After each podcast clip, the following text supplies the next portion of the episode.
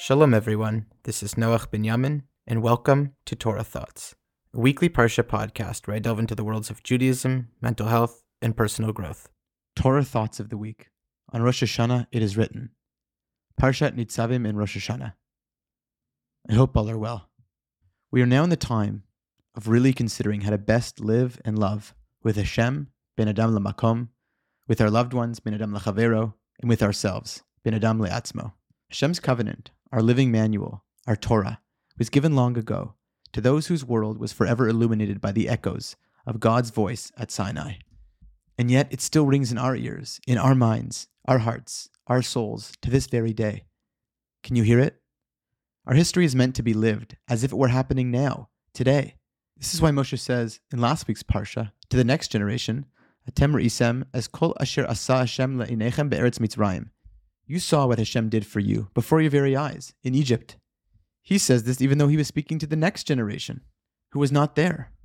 He said this even though he was speaking to the next generation who was not there. And, they, and later, in this week's Parsha, he says he is speaking this covenant today to those who are here now and those who are not yet here.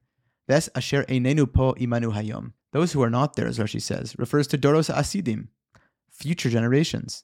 Though we were not there that day, the echoes stretch out. All souls who heed the voice are as if they are with Moshe then.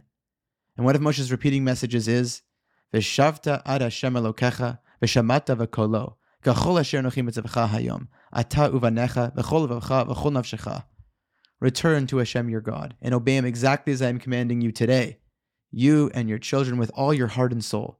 This is the message we need, hayom, today, the message of return. As we prepare for Rosh Hashanah, in this final stretch of Elul, we are in the time of reciting slichos, extra prayers of forgiveness, extra prayers of pardon, forgiveness, atonement, seeking tshuva. And as we enter Rosh Hashanah, we hear Barosh Hashanah Tikatevu. On Rosh Hashanah it is written. I would like to drush on this. And also looking back, how did this year's writing go? There's an important exercise I hope we can make time for. It was inspired by an exercise I learned from Rabbi Hach, and separately from the Torah teacher Melinda Ribner. Take a few moments this week before Shabbos or before Rosh Hashanah with a piece of paper or a notepad or your phone or a Word document on your laptop.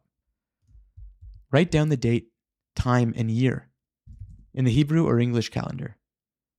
Choose some section headings, such as spirituality, professional, familial or close relationships, community, mental health. Under each of these categories, write as little or as much as you want. But a bissel, a little is also good, says Rabbi Nachman. How did this year go in all these areas? What were my successes? What could I have done better? Be honest, raw, and real. Next, next, how do I want to live in relation to all of these categories between this Rosh Hashanah to next? What do I want to improve? What do I want to continue doing? Print these pages or have a reminder to review them often. With love and revealed goodness, may Hashem bless us to actually take the time to do this exercise and to read it from time to time, to remember who we really are and who we truly want to be. Shabbat Shalom, Shana Tova, and Kasiva Chasima Tova. We all be inscribed in the book of life. Love Noach Binyamin.